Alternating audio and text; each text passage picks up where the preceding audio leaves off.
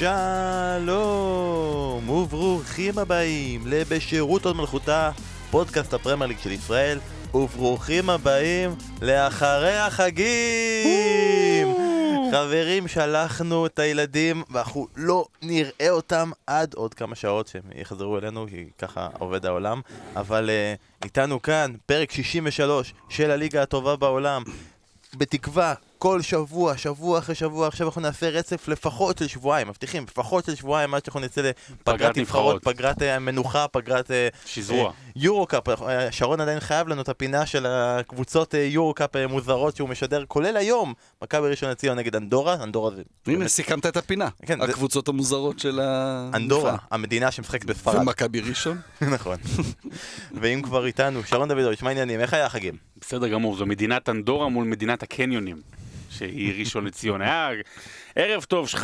בוקר טוב, שבוע טוב, חג שמח, היה חגים אה, בלתי נסבלים.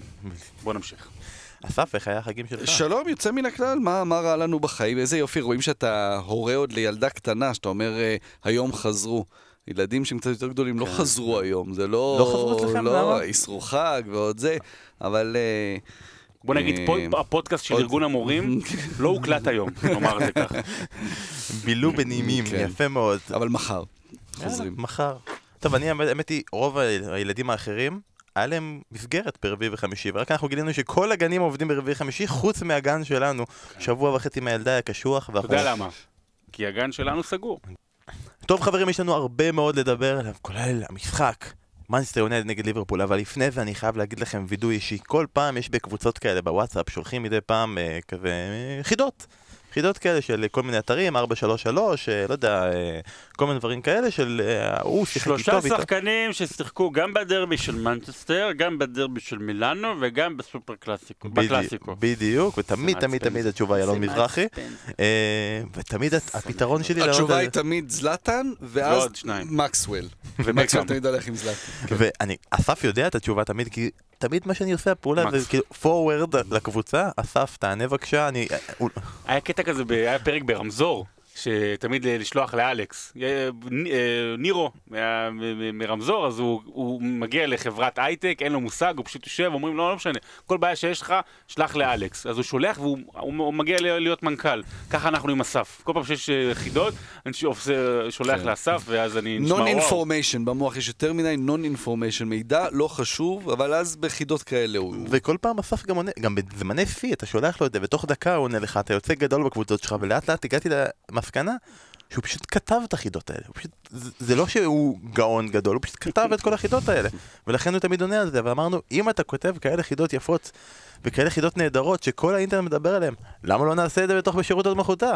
אז אנחנו משיקים בפעם הראשונה את חידת בשירות עוד מלכותה. יש לנו פרסים, הם לא קיימים. אבל uh, צדק וכבוד והערכה של שרון דוידוביץ', מה, מה אפשר יותר מזה? אז אסף, בוא תציג בפנינו את החידה טוב, הראשונה. אם זה יעבוד טוב, אז אנחנו uh, בספר הבא נעשה uh, פרק של חידות. ואז כזה, אתה יודע, בסוף ניתן את התשובות שלא, שלא ידלגו. אסף, הוא מבין כבר את איך זה עובד. אם זה יעבוד טוב, בספר הבא יהיה פרק סודוקו. אנשים אוהבים סודוקו, נשים סודוקו. בוא, תן לנו חידה. עיתונאי אמיתי מוציא מפה את הכותרת שיש את הספר הבא. כן. אז יפה, אז בחידה שלנו, החידה, חידה מספר אחת. שיחקתי עם מורגן שניידרלן, אלכס אוקסלייד צ'מברלין, בילי שרפ, ג'ו הארט, רחים סטרלינג ודניאל סטארידג'. שוב, שוב, שוב. מורגן שניידרלן, אוקסלייד צ'מברלין, בילי שרפ, ג'ו הארט, רחים סטרלינג ודניאל סטארידג'.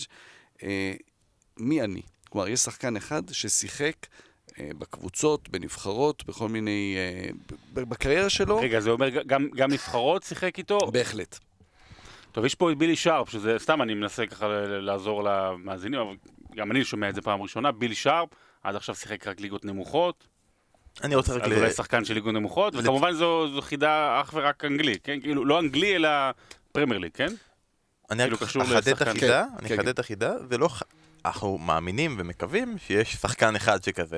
אם תבואו לנו עם עוד אחד, כל הכבוד, נקבל את נמקו התשובה. והכיחו ו- ו- וזה יהיה נהדר. אז חברים, תפנו אלינו ברשתות החברתיות, בפייסבוק, בטוויטר, בבית של אסף. הוא יעמוד בין 2 ל-4 מחוץ לחלון ויחכה לתשובות שלכם, אתם מוזמנים להגיע ולנסות לפתור את החידה שלנו. אנחנו גם נפרסם אותה, כי מי שלא זוכר את השמות, אני זוכר, היה שם רחים סטרלינג, היה ווסט- ושניידרלנד. שניידרלנד, היה ווסט מורגן. אוקסלייד צ'מברלין, בילי ורדי. ג'ו הארט, סטרלינג וסטארי. ושיראל. אוקיי, זה החידה שלנו, ועכשיו עוד חידה. מה עשתה ליברפול מול מנצ'סטר יונייטד? בואו נגיע לזה עכשיו. המשחק המרכזי של המחזור, ויש לי שאלה אליכם עוד לפני שמגיעים, אנחנו ננסה לעשות את זה לפי איך שהמשחק יתקדם. אני יודע שזה קשה לך, שרון, בפעם שעברה ממש לא הצלחת, כל הזמן ספילרת עד הסוף, אה, אני לא אבל. אנחנו ננסה לעשות את זה. אז אני אתחיל ממש ממש עם ההתחלה. שריקת פתיחה. ממש שריקת פתיחה, ככה מתחילים, וואו. איך הצלחתם להתחמק מארוחת ערב החג בשביל לראות את מנסטר יונייטד נגד ליברפול? הד- לא לגמרי הצלחתי להתחמק, הייתה ארוחה גדולה אצל אה, חמותי, שתזכה לחיים, וחמורה נהדרת, ואני מאוד אוהב אותה. חמותי! חמותי! אה, הייתה ארוחה מאוד גדולה שבאו גם דודים מהצפון ובני דודים וכולי וכולי והרבה אוהדי ספורט יותר מבדרך כלל שרצו נורא לראות את המשחק. אה, התחלנו, ואז היה איזה עשר דקות שראינו כי זה התחיל לפני, ואז התחילה הארוחה, כאילו קידוש, אה, עניינים דתיים, שכן, קורים. דתיים, והמשחק קורה כן, במקביל. לא. דתיים. ואז אמר, לא, ואז, אמר, ואז אני אמרתי, אני מודה שאני אמרתי, רגע, קצת לא נעים, וזה, בוא נסגור. אז חצי שעה אה, במחצית, לסגור את הארוחה. כן, חצי שעה לא ראינו, ואז אמרתי, במחצית שנייה ראינו הכל פול, פול בדי מסאז', וכמובן שהשלמתי אחרי זה את המחצית הראשונה, אבל עשר דקות מחצית ראשונה, 45 דקות מחצית שנייה, להבנתי לא פספסתי הרבה. הישג יפה, אסף, איך אתה הצלחת להתחמק? לא, היתרון של חג שני זה שכבר לאף אחד אה, אין כוח. ולא רוצים, ופשוט היינו אצל חברים וראינו ביחד, לא לא עשינו ארוחה, הזמנו פיצה, ו... כן, בעיקרון, דרך אגב, זה, היה מאוד נדיר שיש אצלנו ארוחה בחג שני. חג שני, זה באמת, החג שני של סוכות, זה התחתית של תחתית של הלואו של, החג, של חגי ישראל, באמת, זה, ה, זה האח, האח המיותר שנולד למשפחה בת 12 ילדים שזרקו אותו לבית יתומים. כאילו, זה באמת, זה, אף אחד לא רוצה בו. אני- סיפר עכשיו את הסיפור של יוסף מהתנ"ך, בלי לדעת. כן. אני מקנא בך ברמות, כי כאילו, אני אגיד, אני אומר, אצלנו היה ארוחת חג, הקלטתי את המשחק וראיתי אותו אחר כך.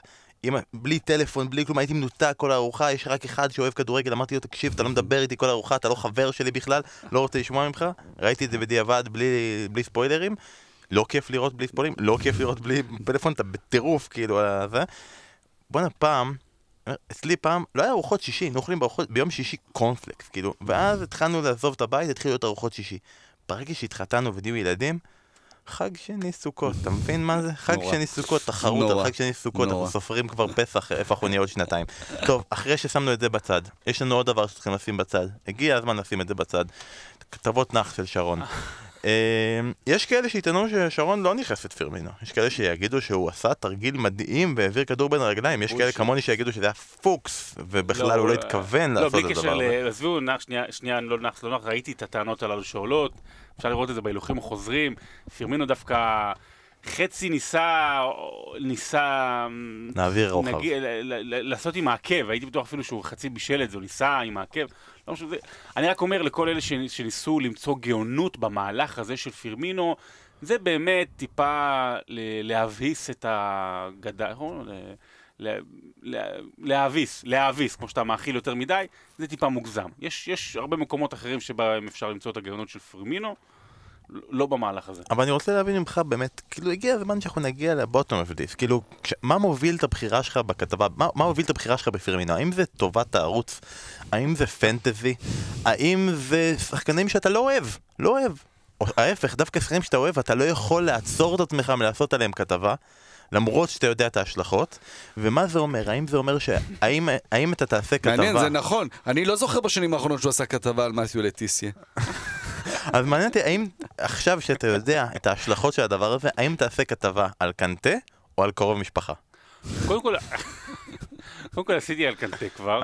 ו- חמותי. ולא כולם, חמותי. אה, אני אגיד שלושה דברים. אחד, ברצינות, על פרמינו זה מישהו שכבר, אני חושב, שנתיים רציתי לעשות וחיכיתי להזדמנות, ודיברנו ביחד לפני שבועיים על מי לעשות, והאמת שלא חשבנו וכבר התחלנו, כבר התחלנו לעבוד על מנה, ואז אתה רואה שאצל פרמינו יש הרבה יותר סיפור. דרך אגב, אה, בניגוד ל- להרבה כתבות שלי, יותר סיפור של כדורגל. אתה יודע, זה גם הייתה יותר כתבת כדורגל, האבולוציה של מה שהוא עושה בעמדה מספר 9, זה דבר ראשון. דבר שני, אני לא מאמין בנאחס. באמת, אם נדבר ברצינות זה שטויות. דבר שלישי, אני רוצה לספר סיפור קטן, אפרופו אני לא מאמין בנאחס, וזה, יש פנטזי באנגליה, ויש פנטזי גם ב-NBA, משהו קטן. אז אני בשבוע שבועיים האחרונים השתתפתי באיזה 2-3 ליגות של פנטזי NBA, ולפני שבוע וחצי בחרתי בסיבוב רביעי את uh, זיון וויליאמסון, ציון, כן, אתם מכירים, הרוקי הזה ש... בסיבוב רביעי, והייתי מבסוט, מאושר, הדגה, כי לא האמנתי שהוא יגיע לשם, זו בחירה 36-7, משהו כזה. טוב, אחרי ארבעה ימים אומרים, הוא קצת פצוע לשבוע, שבועיים, שבוע, שבועיים ראשונים של העונה הוא לא יהיה. אמרתי, בסדר, בקטנה. אתמול, במקרה לגמרי, השתתפתי בעוד ליגה, בעוד דראפט, ככה בספונטני כזה, ושוב הוא הגיע אליי בסיבוב רביעי, אבל בחירה נגיד 42, 3, אמרתי, יא! בוא ניקח אותו! תקשיב טוב, אני נשבע לך באבי אבות אבותיי, עשר דקות אחרי זה, שנגמר הדראפט, עשר דקות אחרי, יוצאת הודעה הוא צריך ניתוח, שהוא לא? ניט... עבר ניתוח במיניסקוס והוא בחוץ חודשיים וחצי. עשר דקות אחרי. אבל אני לא מאמין בנאחס. אוקיי. לא יודע אם שמת לב, הוא דחף פה כדורסל, לא יודע כמה זמן. כן, הוא אמר לנו, אה, יש לי סיפור מדהים כן. שאני רוצה לספר לכם, הוא לא אמר על מה? ורק תדעו, כולם, שהכתבה הבאה שמתוכננת היא כתבת טעימות, כלומר, אנחנו הולכים להפיל את כל אירופה. אפס אפס בהכל. הרייך הרביעי. טוב, בוא נתחיל לנסות להגיע באמת למשחק, והדבר הראשון שקורה כשמתחילים למשחק, בוא נתחיל רגע עם ההרכבים. אסף, אני רוצה לשאול אותך, איך הרגשת שראית את ההרכבים של שתי הקבוצות, את העובדה שסאלח בחוץ, אה, את העובדה שניב דוברה דיבר לפני המשחק עם מוהן ארגריבס, אה, ושאלו אותו מה אתה אומר על החיסרון של פוגבה, מי יכול לכסות את המרכז, והוא אומר שמבחינתו אין יותר מתאים או אין ברירה אחרת מאשר סקוט מקטומני. כשאתה מסתכל על ההרכבים בין יונייטד לליברפול, מה זה גרם לך להרגיש? אז uh, באמת uh, בלילה שלפני, במוצאי שבת, חזרנו מ- מהמשחק ש- שהיינו שם בפאנל ומפספורט, וכבר היו שמועות על סאלח שהוא לא ב- בסגל של יונייטד. למה לא אמרת לי? אה, אבל לא היה עוזר. אה, זה נכון, לא- נכון, נכון. לא. זה, זה היה בלילה, והיו את השמועות האלה, ו, וזה התחבר נורא יפה, שבצהריים היו כבר, אה, יש איזה חשבון טוויטר אה, מעולה של איזה ווסט-האם, ex-West Ham United employee, שגם דיווח כבר, וזה עוד היה לפני סגירת החלון של הפנטזי, שהולכים להיות שינויים בהרכב של, אה, של ווסט-האם, היה שם דיבורים, ו, ובאמת הוא צדק בול במה שהוא אמר שם עם ירמולנקו. ו, ואז היה עם סאלח, וכבר אתה מתחיל לחשוב, אוקיי, מה יהיה עם סאלח, ועוד בשלב הזה גם היה נראה שדה חאה לא ישחק, כי אה, סולשר עשה את תכסיסי אה, פרגוסון. תכסיסי פרגוסון. אה, ואז מגיע ההרכב, ואתה רואה את, את, ה, את הבלמים, אתה רואה שהוא משחק שם עם, עם רוחו גם, שלישיית בלמים, ואתה אומר, אוקיי, מעניין, יש פה איזושהי מחשבה ש, שדווקא היא מעניינת. שאתה אומר סולשר ש... אין, אתה יודע, אני, הוא עדיין סולשר, והוא עדיין מאמן של מנצ'סטר יונייטד, אבל אי אפשר להגיד שמבחינה טקטית הייתה הערכה מאוד גדולה אליו ב, ב, בתקופה שלו כ, כמאמן אה, יונייטד, ואתה אומר, וואלה, הוא מנסה לעשות פה איזה משהו אה, שתכף נרחיב, אבל אני חושב שגם בסופו של דבר עבד לו. אה, בטח ההסתמכות על משחק על האגפים, משחק על המגינים, זה באמת עבד בצורה יוצאת, יוצאת מן הכלל מבחינת אה, יונייטד. אה, וליברפול, בעיה, זה, אנחנו מכירים את הבעיה הזו, מדברים על זה כל הזמן, שברגע שחסר להם אחד, ואם יהיו חסרים שניים, אם זה יהיה לאורך תקופה, הם, תהיו, הם יהיו בבעיה מה, מהשלישייה הקדמית. אני לא מדבר על אליסון שהם שרדו בלעדיו. וראינו את זה גם עם החיסרון הזה של סאלח. האמת היא, לפי ההרכב שאתה מסתכל, זה היה נראה כאילו יונייטד באה להתחפר. היא באה נראה כן. להתחפר, והיה דיבורים על כך שיונייטד תוותר על הכדור ותיתן ליברפול לשחק עם זה, ואז ליברפול באו ואמרו, אתם תוותרו על הכדור, אנחנו באים אימא שנוותר על הכדור, אף אחד לא נוגע בכדור, ואשכרה יונייטד שלטו והחזיקו במשחק, ונראו נראו טוב בהתחלה, והשתמשו בשיטה הזו שאמרת שהם שיחקו על האגפים, הם שיחקו כל הזמן על האגפים, כל הזמן הריצו שחקי כדורים הצידה, פעם אחת זה היה דניאל ג'יימס, לפעמים זה פררה שרץ לפעמים לאגף השני, ראשפורד כל הזמן הלך לאגף, די נטרל את האפשרות של רוברטסון ואלכסנדר ארנולד לעלות, די גרם לזה שהמרכז של ליברפול נהיה חשוב, שהוא לא כל כך תפקד מבחינה התקפית במבט הזה, ואז אנחנו מגיעים לגול. אז הגול של יונייטד כמובן אפשר להתייחס יפה מאוד, גם למסירה של דניאל ג'יימס, גם לתנועה של רשפורד שעושה הטעיה כאילו הוא ייכנס פנימה, ואז יוצא החוצה בשביל להבקיע, אבל בסוף כל אוהדי ליברפול מד- מדברים רק על העובדה, האם היה נבדל, היה- לא נבדל. האם היה עבירה או לא עבירה, והאם השער הזה צריך להיפסל, אז אני רוצה לשמוע ממך קודם כל, שרון, אתה הגבת שלדעתך, השער הזה לא צריך להיפסל. ראיתי כמה וכמה פעמים את ההילוך החוזר, ושוב, ההילוך החוזר שאנחנו רואים זה אותו הילוך חוזר שרואה צוות עבר. אין לצוות עבר משהו אחר שבטלוויזיה לא רואים. יש את כל הזוויות, באנגליה יש המון המון זוויות, ומנסים לתת לנו גם בצוות השידור את הזווית הטובה ביותר. ולא נראה, אני אגיד את זה כך, לא נראה שהמגע, אה, שוב, זה גם נורא מטעה קצת בהילוך איטי, אבל שהמגע הוא מגע כזה חריף, שהיה שווה ערך לנפילה של אוריגי. אה, אני לא חושב שזה היה מצב ודאי של 100% לשנות את ההחלטה המקורית של השופט. ולכן, החלטת עבר הייתה נכונה. אה, עוד אני אוסיף משהו אחד, וזה אחד מהדברים שעבר, אני מקווה, ישנה, אה, אחרי שהוא יעבור את הסערות שהוא חווה כרגע, שישנה בעתיד. אין מה לעשות. כשאתה תורם, אה, כשאתה מבצע, אתה לא מתקן עוולה בעוולה. אם אוריגי ניסה לה- להוציא כאן עבירה, אז או שזו עבירה או שלא. אם אתה עושה הצגה והיא גורמת לשופט לחשוב, רגע, רגע, רגע, אולי הייתה פה הצגה, כי באמת הגוף שלו נראה מוגזם, אז יכול להיות שאתה אה, אה, הרסת לעצמך, כי אולי כן הייתה עבירה. אתם מבינים מה אני מנסה כן. להגיד? כאילו, אני מקווה שאני מספיק ברור. אה, ואז לפי דעתי לא הייתה עבירה, בוודאי לא ברמת המאה אחוז אה, לש- לשינויה. תראי, יש פה עניין שקלופ התייחס אליו, וזה באמת צריך להביא... אנחנו לא נדע עד אשר יהיה לנו גם לא רק את העניין הזה של עבר, אלא יהיה לנו גם אפשרות לשמוע את מערכת הקשר בין עבר לשופט. כי הוא בא ואומר שהשופטים נותנים לדברים לרוץ במחשבה שהעבר יתקן אותם. עבר בא ואומר, אם השופט החליט, אני לא אתקן לו אם אני לא בטוח בזה.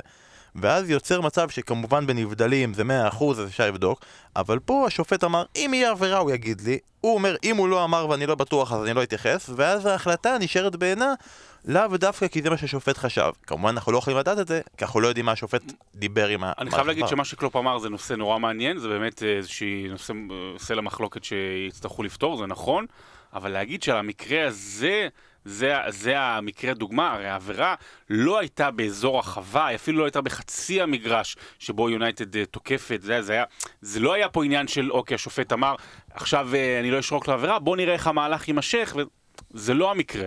הוא אה, מעניין מאוד מה שהוא אמר, אני מודה, זה נושא למחשבה, אבל אני חושב שזה...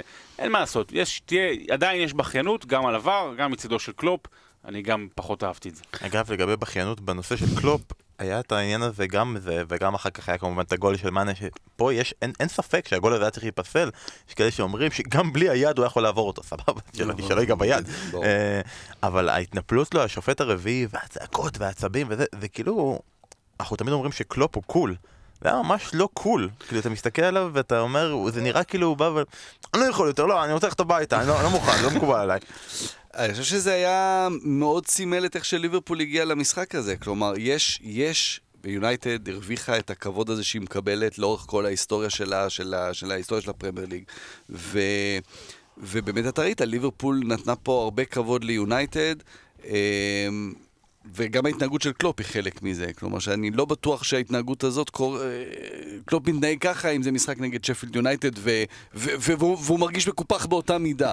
אה, זה, זה חלק מהדברים שאתה מקבל, שאתה... עוד פעם אני בא לשם ועוד פעם השופטים ישר הולכים איתם, ואתה יודע, אתה רואה את זה. בכלל, בהרבה מקומות. אה, בכדורגל ישראלי, בכדורסל ישראלי, כשאתה מגיע לקבוצות הגדולות, אז ישר יש את התחושה הזאת שבכל מקרה השופטים יהיו איתם, אז גם היה, היה את זה ל... ל... לקלופ במשחק הזה. אבל הצד השני הוא, אתה לוקח את זה שיונייטד, בהרבה רגעים במשחק הזה השתוותה לליברפול. אבל מה? יונייטד צריכה להיות בשיאה, מבחינה טקטית, מבחינת איך שהיא עומדת על המגרש, מבחינת הביצוע של השחקנים של הטקטיקה, בשביל להיות בשיאה כדי להשתוות לליברפול חלשה. בדיוק. וזה בעצם האמירה המשמעותית פה מבחינת אה, אה, יונייטד, שכאילו יכולה לקחת הרבה דברים טובים מהמשחק הזה. ויש את כל הדיבור הזה שבארץ אומרים נגד את זה על מכבי חיפה. ובאנגליה על יונייטד, שקבוצה כמו המועדון הזה לא יכול לשחק בונקר ולצאת למתפרצות, הוא חייב לשחק... יש כנראה מקומות בהיסטוריה של מועדון שבהם הוא צריך לשחק בצורה כזו. ויונייטד, עם הכלים שיש לה, עם המהירות שיש לה מקדימה, עם ג'יימס ועם רשפורד, ואני חושב שפררה גם עשה משחק יוצא מן הכלל. אה, שהשאלה תהיה מה, יהיה כשפוגבה יחזור, כי כנראה ששניהם לא יכולים לשחק ב- ביחד, אה, כי הם פשוט שחקנים שונים מדי בשביל לשחק ביחד. אה, כרגע, יכול להיות שיונייטד זה מה שהיא צריכה לעשות, לשחק בצורה כזו. כן, אבל על, על צורה כזו ביקרנו את מוריניו. אה, זה בעיה, אה, אנחנו לא, לא, לא, לא קופצים קדימה לא, במשחק. זה לא מוריניו, זה לא מוריניו של אוטובוס מאחורה, זה כן, יש פה איזושהי מחשבה, אני חושב ש, אה, שכן לנסות ליזום בד- ב- בצורה שלך. יש בעיה כשמי ש, מי שהיוזם הוא מקטומיני או וואן ביסאקה, שאלה השחקנים שהם... טואנזבה. כן, אה, אני חושב שזה היה משחק, אנחנו הולכים קדימה? לא, כן, כן, לא. לא, אבל אני חושב שזה היה משחק, אה, סוג של משחק ככה להוריד את הכובע בפני מנצ'סטר יונייטד. אני חושב שבמחצית השנייה, הגם שהיו המון התקפות בטח בסוף לליברפול, כן ראית את, ה, את הניסיונות של יונייטד ללכת קדימה, כן ראית שכשהיא מגיעה לאזור הרחבה יותר מסוכנת, כן ראית שיכול היה להיות גם 2-0, אה, סליחה, 2-1, אה, 2-0 לפני ה-1-1, ובעיקר סוף סוף ראית במנצ'סטר יונייטד אגרסיביות, היו, היו מאוד מאוד אגרסיביים על סף האלימים, המון עבירות, אה, שזה בסדר, אתה יודע, כל עוד זה בעבירות אה, הגיוניות, אתה יודע, לעצור את התקפות המתפרצות של אה, ליברפול, אגרסיביות, ראית המון המון רצון. אבל שאלה מה יהיה נגד קריסטל פאלאס, והשאלה מה יהיה נגד בורנמות' ולא נגד ליברפול בבית. וזו שאלה שיונייטד אה, לא תוכל לענות עליה. זו שאלה שבאמת צריך להתייחס אליה, אבל בוא נחזור רגע לליברפול. באמת, אז היה את המחצית, מחצית שנייה, במחצית שנייה באמת, יונייטד כבר קצת הלכו אחורה, ליברפול כן השתלטה לחלוטין על המשחק. 18-0 בקרוסים במחצית השנייה. ליברפול 18 קרוסים, 0 קרוסים של אה, של יונייטד בחצי לא, גם השני. בהחזקה בכדור, בהתחלה כן. היה ליברפול כזה 55-45, אחר כך זה כבר נהיה 70-30, או ב- ב- ברמות האלה. ראינו באמת קצת את הבעייתיות במרכז, שכאילו אנדרסון ופביניו וויינלדום, ברגע שמנטרלים להם את האגפים, קשה להם להכניס את הכדורים לאמצע, דווקא אנדרסון, הדקות היותר טובות לו עד שהוא הוחלף זה שהוא קצת הוסט להיות באגף, ואז אה, נכנס אה, אהוב לבך. אבל לפני שנכנס אהוב לבך, סתם, אני תוך כדי שאני רואה את המשחק בדיליי ב-11 וחצי בלילה, ולא יודע מה קרה, אה, פתאום עולה לי שם, ואני מסתכל, אני לא יכול להיכנס לסוקווי לבדוק למה, אם הוא בסגל או לא, כי, כי אני אקבל תוצאה, אבל עולה לי השם שדי זכור לנו מהמפגש הראשון בין ליברפול ליונייטד בעונה שעברה, אמנם זה היה באנפילד, שקירי. בדיעבד ראיתי ששקירי לא היה בסגל, ושקירי די מאז המשחק ההוא מול- יונייטד די סיים בצורה מסוימת את תפקידו ההיסטורית בליברפול, כאילו, יש לו עונה שתי הופעות, יש לו איזה 11 דקות, הוא לא היה בסגל במשחק הזה.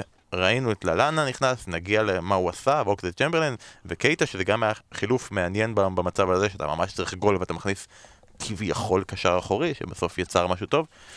יש לכם איזשהו הסבר או הבנה מה קרה ומה גרם לזה ששקירי נמחק? או שהוא בעצם כל שחקן בליברפול צריך לסמן את ה-V שלו, וברגע שהוא סימן את ה-V שלו תפקידו נגמר. אני מעריך שהוא היה באימון בחדר כושר.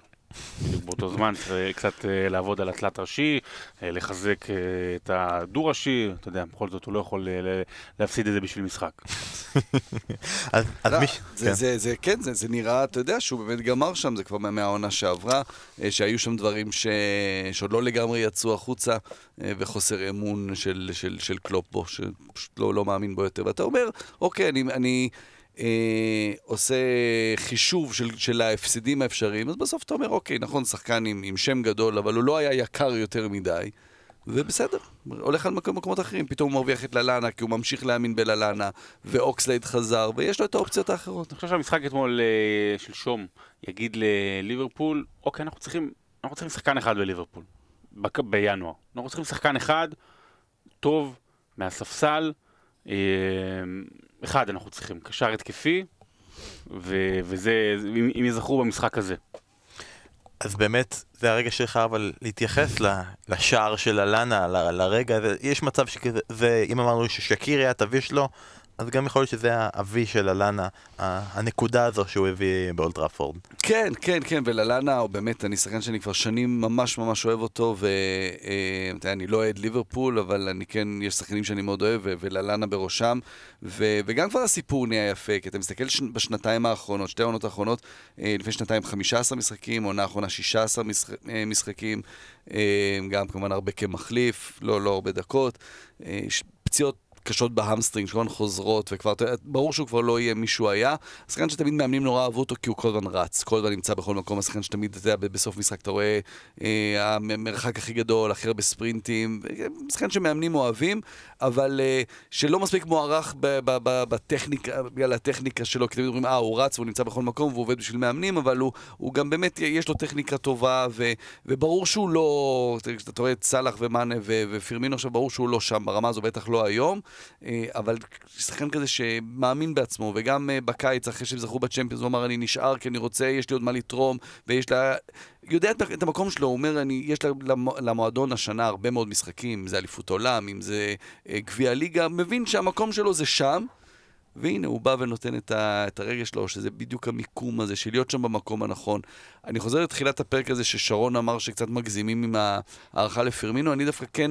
אני, אני מאלה שמגזימים, אני כן חושב שהייתה פה מחשבה, וגם אם לא הייתה מחשבה, התרומה של המהלך של פרמינו בשער, הוא זרה לרגע בלבול ופאניקה בהגנה של יונייטד. מה עם הרגל שם שהוא מרים על שהוא, הכדור? הוא, פתאום הוא משך פנימה, והוא היה בכלל בנבדל, ואז הוא חזר אחורה, ולרגע, לרגע שם יאנג ורוחו לא ידעו בדיוק מי סוגר את זאת מי. אומרת, אתה אומר שהגאונות היא לא על הרמת רגל כן או לא, שייתכן שהוא דרך עצם התנועה. ייתכן שהוא הרים את הרגל. כדי לא- כן. כדי לס- לא לא להסתכן בנבדל.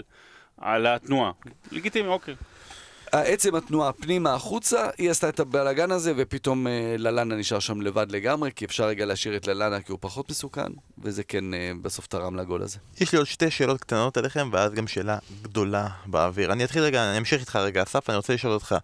מנסטר יונייטד, עשתה תיקו עכשיו מול ליברפול, הייתה מאוד מאוד קרובה לנצח, בתכלס, אם לומר את האמת, יותר קרוב שהיה מגיע לניצחון מאשר תיקו במשחק הזה.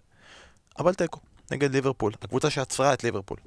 האם זה נותן להם מומנטום קדימה לקראת המשך העונה, התיקו הזה מול ליברפול, או שזה נוריץ' או וולפס מנצחים את סיטי, זה חד פעמי, והתעלות רגעית מול קבוצה גדולה, ובמחזור הבא הכל יהיה אותו דבר. אז בתור מי שלא מאמין בסולשאר, אני אומר שדווקא אני חושב שכן, המשחק הזה יכול לתת להם הרבה, כי זה לא רק התוצאה וההופעה, אני חושב שהייתה פה הופעה מעולה של רשפורד אחרי המון המון כן. זמן, סוף סוף משחק טוב של רשפורד, כתשע גם, יכול להיות שהנה, הרוויחו את התשע שלהם, דניאל ג'יימס, שכל העונה הוא סבבה. פררה, שזרקנו קודם, אני חושב שהייתה לו הופעה טובה מאוד. אה, כעשר, העשר המודרני, ה- אתה יודע שזה כבר לא עשר של פעם. ושוב ש- ראינו שעוד פעם, זה לגבי זריעה של דברים לגבי העתיד, וזה, אבל עוד פעם, זה לגבי יונייטד, שמוריניו דווקא אמר משהו מעניין, שהוא רוצה את התפקיד של סולשר, לדבר כל הזמן על העתיד. אז באמת היא מדברת כל הזמן על העתיד ולא מדברת על ההווה, אבל ההגנה. היא, כי, אתה יודע, באמת עד הרגע האחרון כמעט הצליחה להישאר שער נקי מול ההתקפה כמעט הכי טובה בליגה. אה, מסתבר שכל מה שהיה חסר זה רוחו. רוחו, לא, זה מה לא, שצריך. זה, זה לא הפתרון, אבל לא, אתה צריך לזכור שרוב הקבוצות לא יהיו כמו ליברפול, שאתה גם יכול באמת לעמוד כל כך מאחורה ורק לחשוב הגנה, ואתה תצטרך ליזום, כי אתה עדיין מנצ'סטר יונייטד, אה, ואז תהיה השאלה האם באמת אה. מוסיפים את פוגבה, ואז לא על חשבון פררה, אלא על חשבון אחד הקשרים האחוריים. אה, אבל, אבל כן, יונייטד, אני באמת חושב שהיא יכולה להוציא מהמשחק הזה הרבה מאוד ו- וללכת איתו קדימה. שרון, עכשיו אני רוצה לשאול אותך לגבי הליברפול. קיבלתי הודעה, קיבלנו בפוד אה, הודעה מרועי, שכתב אחרי המשחק, האם ליברפול יכולים להיות מרוצים מ-25 הנקודות שהם הוציאו עד עכשיו מתוך 27 אפשריות. שזה גרם לי ישר לחשוב, כאילו, האם התיקו הזה שוב זרע את הפחד, הפחד הזה אצל ליברפול מ... קבוצה שעוד רגע נגיע אליה, מנסטר סיטי, כלומר, זה הרגיש לי כמו משפט כזה, ליברפול השיגה עד עכשיו 34 נקודות מתוך 27 אפשריות, האם זה מספיק לה כדי לזכות באליפות? יותר מזה, שמעו, אני, אני, אני כש, כשהתחלתי עם הכתבות לפני, כאילו, באופן מסיבי על אנגליה לפני חמש-שש שנים, אז אני באמת נמצא בכל uh, עמודי הפייסבוק של כל uh, הקבוצות הגדולות לפחות, uh, מסתכל שם על עמודי האוהדים, מנסה גם לפעמים להיות מעורב, ואתה רואה למשל בליברפול, איך עולים פוסטים של, אה, של אימה. ופחד, והנה, והנה, אמר, הנה, אתם זוכרים מה אמרנו ב, במשחק הכנה? הנה, אתם, אתם, אתם זוכרים מה אמרנו נגד נפולי? הנה, הנה, כאילו, הם, הם, הם, הם כמו, אה, אני עושה עם הילדה שלי בת ארבע וחצי, יש חוברת חשבון, אז צריך לחבר נקודות כזה מקווים, לחבר נקודות מכל הצורות הדומות. אז ככה בליברפול, אוהדי ליברפול מחברים נקודות, והקו נורא נורא ארוך. אתה יודע, אבל הם עדיין מחברים נקודות. אה, הנה אמרנו שפה גרוע, הנה אמרנו שפה גרוע. אז יש דברים לשפר? כן, יש לפחות איזה שתי נקודות מלאות שאפשר לשפר. לא משהו שחמש אליפויות ברציפות לא יעבירו אצלם. כן, כן. אבל לא, לא, לא מזלזל חלק באוהדים, אבל בסדר, זה חלק מהעניין. מהעניין, אבל אה, שוב, האימה היא מוגזמת. להפך, אוהדי ליברפול צריכים להגיד, משחק הכי חלש העונה, באיצטדיון הכי קשה שיש למועדון הזה, מול הקבוצה שאין קבוצה אחרת שתילחם ככה מולה, אתה יודע, באנרגיות ובהילה וגם מה שראינו על המגרש, ולמרות הכל, היא הוציאה נקודה. ושוב בשער זה. אתה יכול החיובי. אתה תעשה מזה עכשיו אה, קטע? שירוץ? לא. זה לא אני עושה, זה ירין לילה, המלך. עושה דברים כאלה. אה, השאלה הגדולה שרציתי לשאול, ואנחנו לא נשאל אותה עכשיו, לא נתייחס לזה, זה למה המצ'אפ הזה בין יונייטד לליברפול בכל השנים האחרונות לא מניב משחקים גדולים. ננסה לדון לזה אולי בפעם הבאה שהם אה, ייפגשו. ועכשיו, זה סוף סוף קורה. אחרי כל כך הרבה שבועות שכבר ציפינו וזה, אוהדי יונייטד איתנו, אחרי תיקו מול ליברפול הם חייבים להיות איתנו. גמר מספרי 7 של מנצ'סטר יונייטד, לפני כמה שבועות עשינו את המצעד של כל השחקנים של מספרי 7 שלבשו את החולצה של יונייטד. הצבנו את אריק קנטונה אוטומטית בגמר, בחצי הגמר התחרו דיוויד בקהאם וכריסטיאנו רונלדו, כריסטיאנו רונלדו ניצח גם בזכות שרון שהצביע לו, לא כולנו פה הסכמנו לגבי זה. אה, בואו נציב רגע את המספרים, אריק אנטונה מגיע עם ארבע אליפויות במאנסטר יונייטד, שני גביעים, אחד מהם הוא הביא במו רגליו, 174 הופעות, 79 שערים, 59 אסיסטים בכל המסגרות, מדהים, כוכב, תותח. מרים את הצווארון למעלה, להצדיע לו. אה, מולו קריסטיאנו רונלדו, הוא השיג שלוש אליפויות במאנסטר יונייטד, אחת פחות. גביע, אחד פחות. שני גביעי ליגה, לא מעניין. אבל, זכייה וסגנות בליגת האלופות. תואר השחקן היקר ביותר שעזב את הקבוצה כשהוא הלך לריאל מדריד, יש לו הרבה יותר הופעות, 292 הופעות, יש לו הרבה יותר שערים, 118 שערים, 68 בישולים, נעל הזהב למלך שערים בפרמייר ליג, פעמיים שחקן העונה, שחקן לו- הבלון דה אור גם ב-2008 כשהוא היה במנצ'סטר יונייטד. יש לו את כל הנתונים המרשימים בשביל להיות השחקן מספר 7 הכי טוב שהיה במאנסטר יונייטד. אז אני רוצה, בוא נתחיל איתך, שרון, אתה חולה על קלטונה, מצד שני, רונלדו מביא רייטינג. רונלדו הוא בכל זאת סיים מקום שני, אפשר להגיד את זה? אפשר להגיד מקום שני בספר, חבר'ה, מקום שני בספר. אה, אז מי אתה בוחר? ולקחת בחשבון שאנחנו מתחברים רק על התקופה במאנסטר יונייטד. שמע, תראה, רונלדו שחקן מדהים, ורונלדו גם, אה, גם לא הייתה חשיבות בתקופה שלו, שזה היה באמת שנים קצת יותר קשות, אתה יודע, פתאום מוריניו עלה לגדולה ב- ב- באנגליה, וצ'לסי, והיו שם, אם אני לא טועה, שלוש שנים, שזה היה הרצף הכי ארוך של פרגוסון בלי אליפות, בזמן הפרמייר ליג, וה- והוא הגיע והוא עלה, ובאמת, זה, זה, הוא מסמל... הטוב של רונלדו מסמן כמעט כל הטוב שיש בפרגוסון, למשל. גם קנטונה, אבל משהו אחר, הטביעת אצבע, היכולת הזו לכוון שחקנים צעירים למקום שלהם, שוב להביא שחקנים צעירים, גם אם זה לא שחקן בית, אה, ו- ולהוביל אותם להיות באמת מה- מהגדולים ביותר. ומה שהוא עשה, והוא השחקן השנה בעולם האחרון שהגיע מקבוצה אנגלית. רונלדו באמת להסיר בפניו את הכובע. אבל אה, אריק קנטונה, עכשיו חשבתי על זה, הסמליות שלו למנצ'סטר יונייטד, גם לליגה האנגלית דרך אגב, אבל למנצ'סטר יונייטד, היא הדבר הכי קרוב שיש למה שמרדונה הוא לארגנטינה או לנפולי. חבל שלא כתבנו את זה בספר. במובן הזה של... אה, שזה לא יכול לקרות בזמן אחר. זאת אומרת שזה עניין של טיימינג. זה עניין של טיימינג, זה עניין של לבוא אחרי כל שנות הבצורת. וזה עניין של לבוא, ואם בעונה הזו, גם בעונה הזו כבר יונייטד לא זוכה באליפות, בעונה הראשונה שהוא הגיע שם מלידס, אז כבר לא בטוח שייתנו את, ה, את ההמשך לפרגוסון. ו, ו, ו, ו, וכל העניין של ההתחלה, של עידן חדש, שוב, 1992-93, זה תחילת הרנסאנס של, של אנגליה, של בריטניה בכלל, הכל ביחד, של, של הספייס גירלס ויו גרנט ומיסטר בין ו, ו, וילדי 92 במנצ'סטר יונייטד, זה טיימינג היסטורי ברמה התרבותית, ברמה החברתית, וגם ברמת הכדורגל, בוודאי של מנצ'סטר יונייטד. אריק אנטונה, יש לו מבחינת השחקנים יותר אחוזים בהטמעת ה-DNA של קבוצה יותר מכל אחד אחר, והטמעת ה-DNA של ליגה. אריק אנטונה במובן מסוים יצר את הפרמייר ליג. אז אני חושב שבמובנים הללו, שאנחנו אוהבים לתת, שמעבר לכדורגל נטו, אריק אנטונה הוא בפער עצום על רונלדו, במנצ'סטר יונייטד. אגב, לגבי מה שאמרת, שאתה אולי נוסיף את זה לספר, למה לא כתבנו, תדע, אני אתמול קראתי את פינוקי הולך לים, זה היה מהדורה שישית. אז אה, תמיד אפשר להוסיף, אפשר לחבר וזה. עוד דברים על אריק קנטונה, אני מניח גם על קריסטיאנו רונלדו אפשר לקרוא בספר אגדות דשא. אה, אגב, אה, עד לפני שנתיים, פינוקי הולך לים, קראו לזה רחים סטרלינג הולך לים, אבל כן. זה זה החילוף מהדורה האחרון. אז אתה די רמזת את מי אתה הולך לבחור, די אמרת אפילו, מי אתה הולך לבחור, אסף אתה רומז גם כן, מי אתה היית בוחר בין, אתה יודע, כי מצד אחד יש פה את קנטונה. אי מצד אפשר, זה חילול הש... לא, אבל בן, זה... זה רונלדו, זה בסדר שאנחנו עושים את הגמר הזה וזה טוב, ורונלדו באמת ראוי להיות בגמר, אבל זה קריסטיאנו. אבל זה אבל קריסטיאנו, אבל זה חילול השם. קריסטיאנו... האם אי פעם הציבו את רונלדו מול מישהו שהוא לא מסי? זה... זה יפה, בדיוק. עכשיו, התקופה של אה, לא רונלדו. ביונייטד כמספר 7 זה גם חלק מהסיפור של רונלדו, נכון? שתמיד הוא מתגבר על כל הקשיים ועם היכולות, הרצונות שלו, הוא מצליח להתגבר על הכל. רונלדו הגיע ליונייטד בתור ילד, גם צריך להגיד, השנים הראשונות שלו לא היו כל כך טובות, הוא היה ילד, ושאלו אותו איזה מספר הוא רוצה, והוא רצה 28. ופרגוסון אמר לו, לא, קח את 7.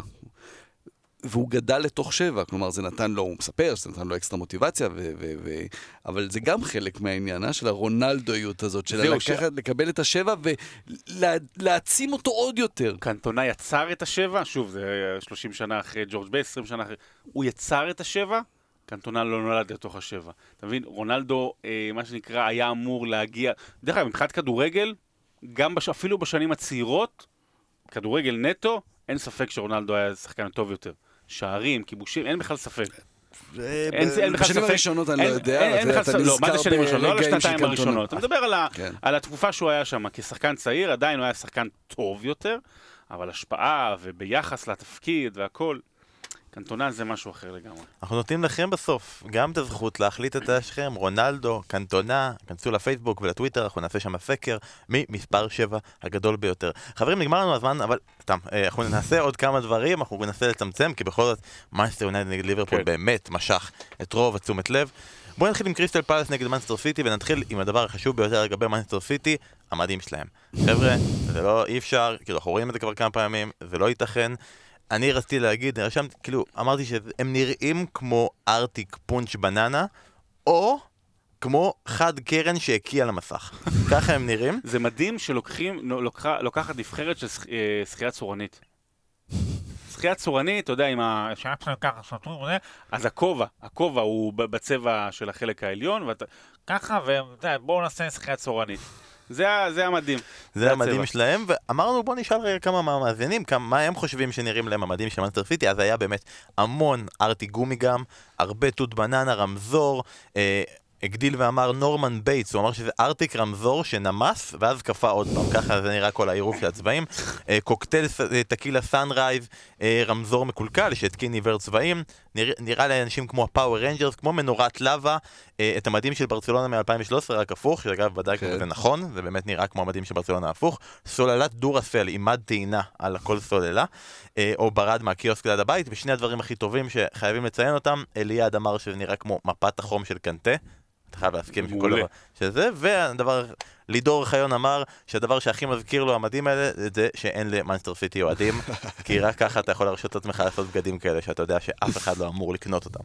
אז זה, זה כל סוגיית המדים של מאנסטר סיטי. עכשיו בוא נעבור לסוגיה של לא רק זה שאין להם אה, אוהדים כנראה, ולכן הם מרשים לעשות לעצמם חולצות מזעזעות, גם אין להם הגנה, שרון, אז הם מרשים לעצמם לקחת קשרים אחוריים ולהגיד להם, יאללה, הוסבת. כן, אני הייתי ב- באטרף כזה, ראינו את ההרכב, קצת מערך, קיבלנו איזשהו... אה, בחדר שופטות. בחדר ב- שופטות, כן, בפתח תקווה. בפתח כן, תקווה. זה, זה המקום היחידי שבו אם תיפול פצצת אטום, אז לא, לא, אתה תהיה אה, בריא.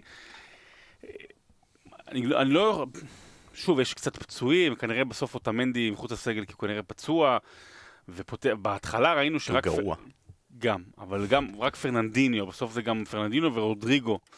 אמ, לא יודע, אני לא יודע, לא יודע, אני לא מבין את פפ גורדיולה, אני... כל פעם הוא שונה, אני חושב שאף אחד באמת לא מבין אותו. אמ, יש לו בעיה בהגנה, והם היו חייבים לפתור את זה בקיץ, ואם הם לא יפתרו את זה בינואר, יהיה להם קשה מאוד להגיע רחוק. אני כבר, אני כבר לא מדבר על הליגה, אני מדבר קודם כל על ליגת אלופות, ששם הם חייבים, שם, אתה יודע, שם זה רמות אחרות בכלל של התקפה, מה שיבוא מולם. כן, בוא נגיד שבליגת אלופות הם חושבים מרץ, ועד מרץ כבר חלק מהשחקנים שכרגע נפצעו אמורים לחזור. אז מנסטר סיטי שיחקה מול קריסטל פלאס, בוא נגיד ניצחה, גם לא, לא, לא בקושי רב. יש לה את העניין הזה, שיש כאלה שאומרים שהדקות הכי מסוכנות אה, הם אחרי שספגת גול, וכולם בלחץ ופאניקה וזה, זה הרגעים שאתה יכול לדפוק את השני, אז מנצ'סטר סיטי אלופים בזה. כלומר, אם תראה כמה פעמים יש להם מקבצים כאלה של גול ואז גול, עוד גול מהיר, הפעם זה היה עם הגול באמת יפה שסטרלינג עשה את ההקפצה. חלק מזה זה כמובן העניין של, של גורדיולה, שהוא משחק עם כל כך הרבה קשרים, אתה יודע, שזה בדיוק הרגעים שלהם, שמהם, אתה יודע, של לדרוס את המשחק, של להשתלט על האמצע ולהמשיך לרוץ קדימה, ושם אתה יודע, זה, אתה, אתה רואה את היציאה קדימה של סיטי. בכלל של קבוצות של גוורדיולה, שזה כמו יודע, נמלים שרצים פשוט קדימה בטירוף שלהם. דיברנו על זה במשחק נגד ווטפורד, שתיארנו את הגולים, שעברנו גול גול, איך, איך כל, כל גול מתאר, אה, מלמד אותנו על, על, על המשחק של, של סיטי לאורך ההיסטוריה.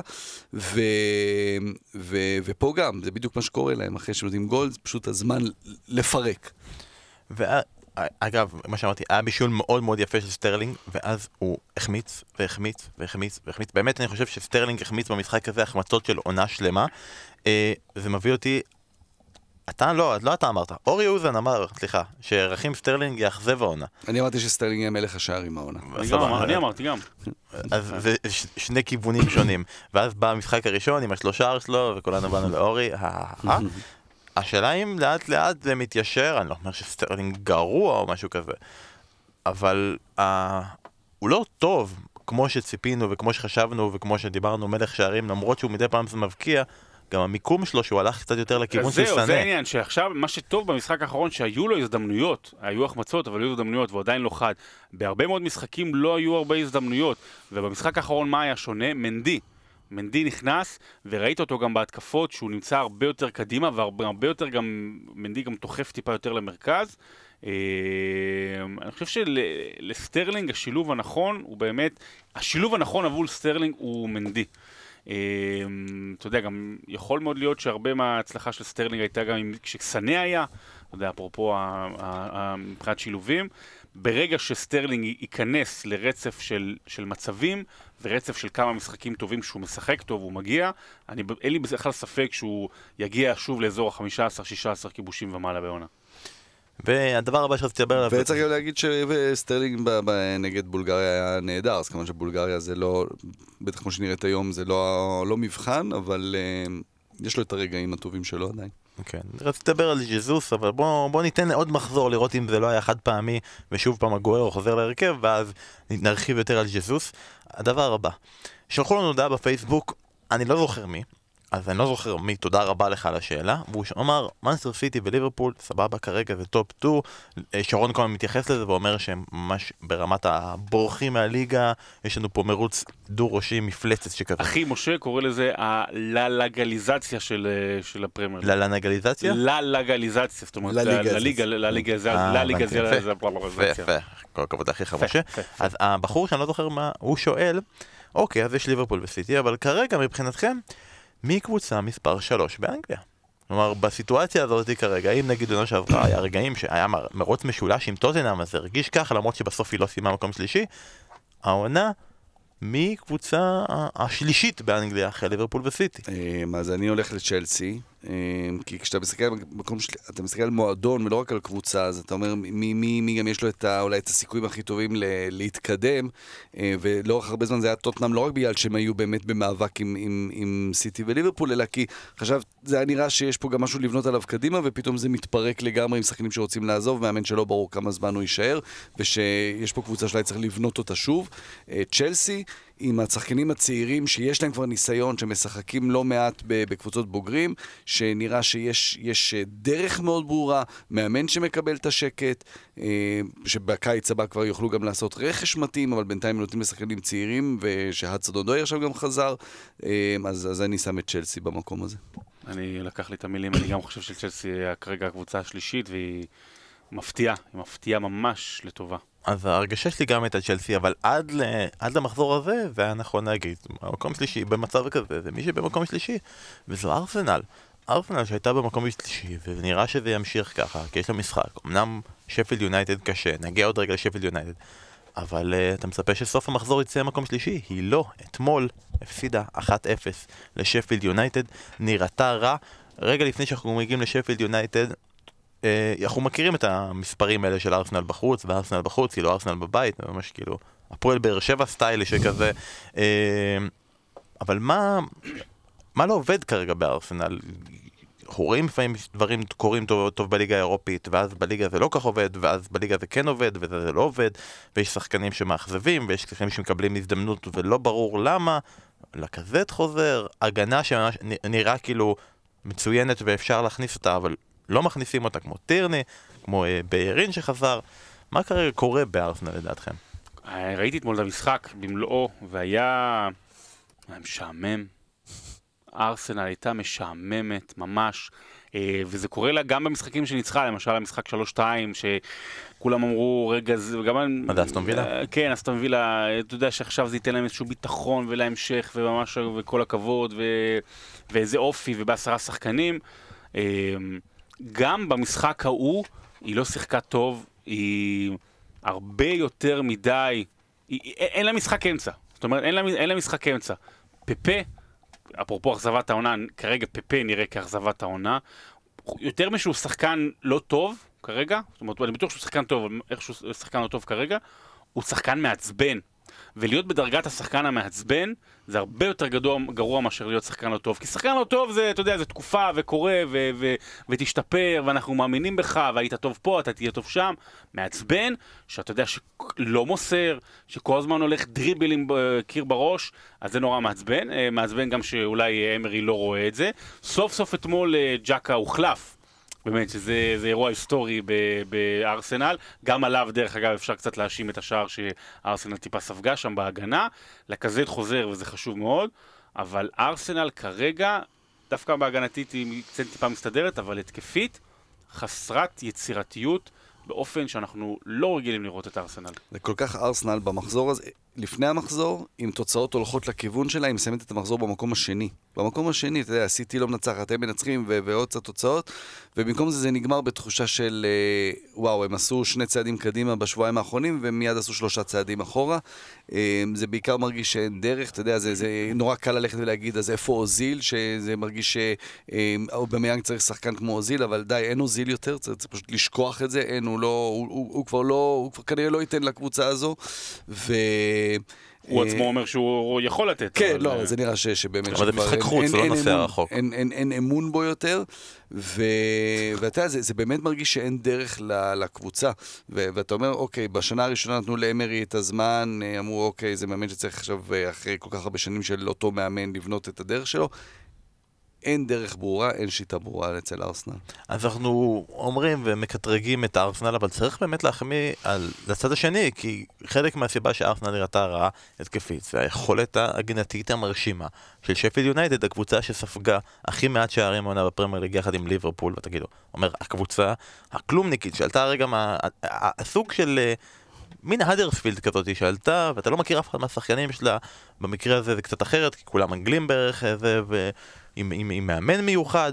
לא, ואנחנו אומרים, היא ספגה אותה כמות שערים כמו האלופה, האלו- לא האלופה, רצה לאליפות, המקום הראשון, האלופה, 30 שנה לא- לא אמרנו. על זה, האלופה. אה, ואסף, תסביר לי קצת את, ה, את העניין הזה עם קריס ויילדר, שמשחק בצורה מאוד אה, wild פרוע, שנייה הוא חמישה בהגנה, שנייה הוא בארבעה בהגנה, מזיז קדימה, מזיז אחורה, מה, מה קורה שם? אנחנו מאוד אוהבים לדבר על אבולוציה של כדורגל. השווית להאדרספילד, אני דווקא אוהב להשוות אותם לברנלי. אה, זה ברנלי 2.0, אבל זה לא ברנלי במובן הזה של לעמוד מאחורה ו- ועם הרבה מזל שכדורים פוגעים במגינים, ואז אה, אה, מקדימה שני תרנים שמעיפים אליהם את הכדורים, מין 4-4-2 של פעם. אבל בלי ברנלי אין שפילד יונייטד. כלומר, אנחנו מכירים את זה בכלל ב... או, נכון לקודם, בלי קנטונה אין קריסטיאנו רונלדו, אין שבע, ב- כן. כן. ושפילד יונייטד אה, באמת עושה דבר מאוד, מאוד מעניין הזה שמזכיר את ברנלי במובן הזה של כולם בריטים, אז באמת אתמול הכובש הוא צרפתי, אבל הוא היוצא דופן, כולם זה בריטים, זה, זה, זה או אנגלים או, או אירים, עם, אה, שנראים כולם אותו דבר, כלומר, אה, אנחנו רואים את הרגבי, זה, זה מאוד מזכיר את אה, צ'פילד יונייטד, אבל בשיטה מאוד ברורה, ולקבוצה הזאת יש שיטה שלא זזה ממנה עם השלושה בלמים ו- ורביעייה לפניהם, אה, אבל הייחוד שם, מה שקריס ויילדר עושה, זה שהבלמים יוצאים לצדדים פתאום, ואז הקשרים נכנסים לסגור במקומם, וזה מאוד קשה לשמור את זה, כי אתה לא... שחקן מתמקד בשחקן שהוא צריך לסגור אותו, על פתאום פעם בא לו הבלם מימין, בא לו מצד שמאל, ולהפך, ויש שם שינויי מקום, שאנחנו רגילים להגיד שינויי מקום זה שהקיצון מימין עובר לשחק משמאל. אצלם הבלמים משנים מקומות גם במשחק ההתקפה, בהגנה הם עומדים נהדר, מאוד מאוד ממושמעים. הם עושים עונה גדולה, כרגיל, המבחן יהיה בעונה הבאה, אבל זה מרגיש כן, שכרגע הם הולכים... שורדים, כן. כן, זה מרגיש כרגע שהם בכיוון הנכון. אמ, אני דווקא הולך, ברנלי, אני מסתכל גם על המארג של המועדון והכל, ברנלי היה את הסיפור המפורסם שהיא על, עלתה, לא השקיעה, ירדה, השקיעה בנוער ובפיתוח מסביב, ואז. עלתה שוב, נכון. ובאמת לא, כדי... גם חשוב להגיד שפתאום זה מועדון הרבה יותר גדול כן, כן, מברנלי, היסטורית גם. זה- אה, אני כן אומר שהיא היא מזכירה במובן מסוים את אדרספילד, במובן באמת של הסגירה ההגנתית והמשמעת הטקטית, רק, רק פשוט אה, היא אדרספילד משודרגת ומשופרת, ועם, ועם, ועם מחשבה ושיטה כאילו קבועה באמת, וכמו שאסף אה, הרחיב. אה, אני אגיד כזה דבר, זו קבוצת ליג 1 שהפכה אז להיות קבוצת פרמייר ליג אה, לגיטימית, והיא במקום הראשון בליגה בכמות הספיגות. עם ליברפול, והיא במקום הראשון בליגה בכמות השערים במצב פתוח שהיא סופגת. זאת אומרת, הכי מעט שערים שהיא ספגה במצב פתוח. וזה אומר המון, וזה אומר המון, וזו קבוצה שמצליחה להוציא... להוציא, סליחה, באמת את המקסימום ממה שיש לה, ואנחנו בכל שנה, מלבד הקבוצות הגדולות, מה שנקרא, אוהדי הקבוצות הגדולות צריכים בכל שנה לבחור קבוצה נוספת לאהוד. אז בעונה שעברה, אני חושב שזה היה כזה ווטפורד, השנה זו תהיה שפילד יונייטד. אני בחרתי שפילד יונייטד לעוד בפנטזי, כי חשבתי שזו תהיה ליגה יותר קלה, ואז יהיה לי פחות אה, אנשים להתמודד מולם. אגב, צריך לה- להתחיל להבין ששפילד יונייטד יותר מג'ון לנסטרם. כאילו, בסוף זה תמיד מתמקד ב- בשחקן הזה, הקשר שנחשב כבלם, וכולם משיגים עליו נקודות, והוא השחקן שיש הכי הרבה שחקנים בערך בפנטזי אותו. אז יש להם גם הגנה לא רעה, אולי תתחילו להשקיע גם בשחקנים אחרים.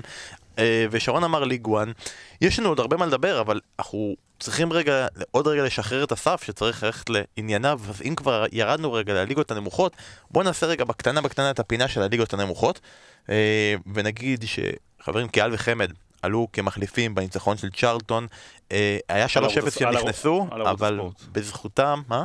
ניצחון של צ'ארטון על ערוץ הספורט. כן, 3-0, הם נכנסו ב-3-0 והם הם עשו את ה-3-0, בזכותם זה נשמר אה, וכל הכבוד גם ל-QPR שאנחנו רואים אותם למעלה, קבוצה שלא שמענו עליה מאז אה, שיוסי בניון העלה אותה ליגה ואז היא ירדה בצורה מביכה, מאז לא שמענו עליה, כל הכבוד לה, ואתה רוצה לדבר בכלל על שפילד ונסדי. כן, על שפילד וונסדי, וספציפית על פרננדו פורסטיירי, החלוץ הארגנטיני שלה. כמובן, כל עניין הגזענות אה, בכדורגל הוא אישו מאוד מאוד משמעותי בשנה האחרונה.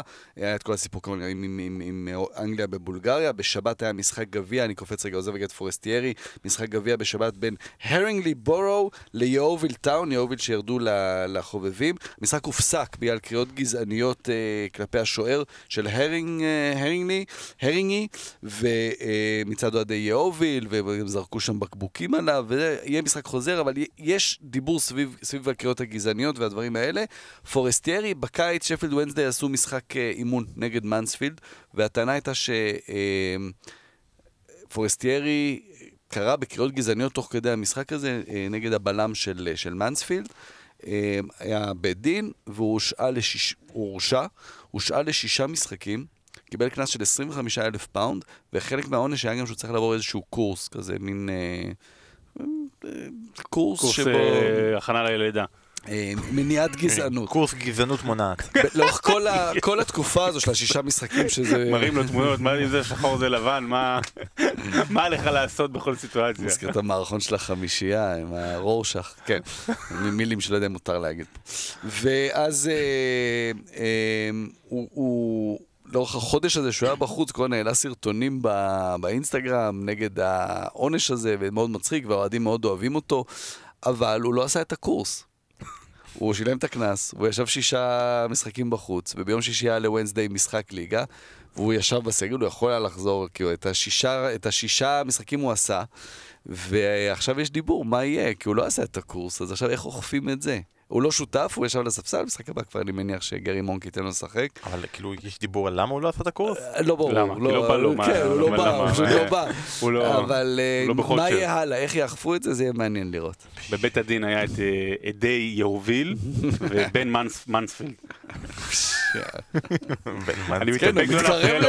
כל הסיפור הקשה הזה, אני מתאפק לא להפריע לו עם כל השמות שעולים. טוב, אז עכשיו אנחנו, אה, אסף, אנחנו משחררים אותך לאיזה קורס? שולחים אותך לקורס. כן, אה, כן, אה, עבודה מונעת, קורס עבודה. מונעת, אין אין ברירה, תודה רבה לך אסף, אנחנו נמשיך כאן תהיה איתך. בקשר. יש לנו עוד כמה דברים קצרים שאנחנו רוצים אשמח לדבר עליהם. עכשיו אפשר. לדבר גם בהרחבה אפשר וגם... להרחיב, בלי ו- הפרעות. בוא נ- בוא נתחיל לדבר על... בוא נדבר על אסף. אני אנצל את זה שהוא לא פה ולא לא אורז את הדברים שלו והכל. סתם, בוא נדבר על טוטנאם נגד ווטפורד. ואני אוקיי. רוצה, לפני שאנחנו מתחילים עם טוטנאם, אני רוצה רגע להתייחס לווטפורד. ואני רוצה להתייחס לשחקן שקוראים לו דני וולבק.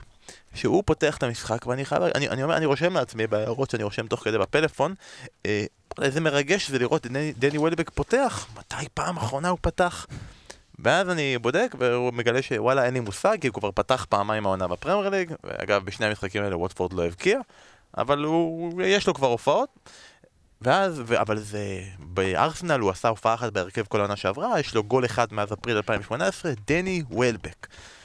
100 שניות. תוך 100 שניות דני וולבק נפצע, מתח. הוחלף, יצא, לא יודע עדיין כמה זמן.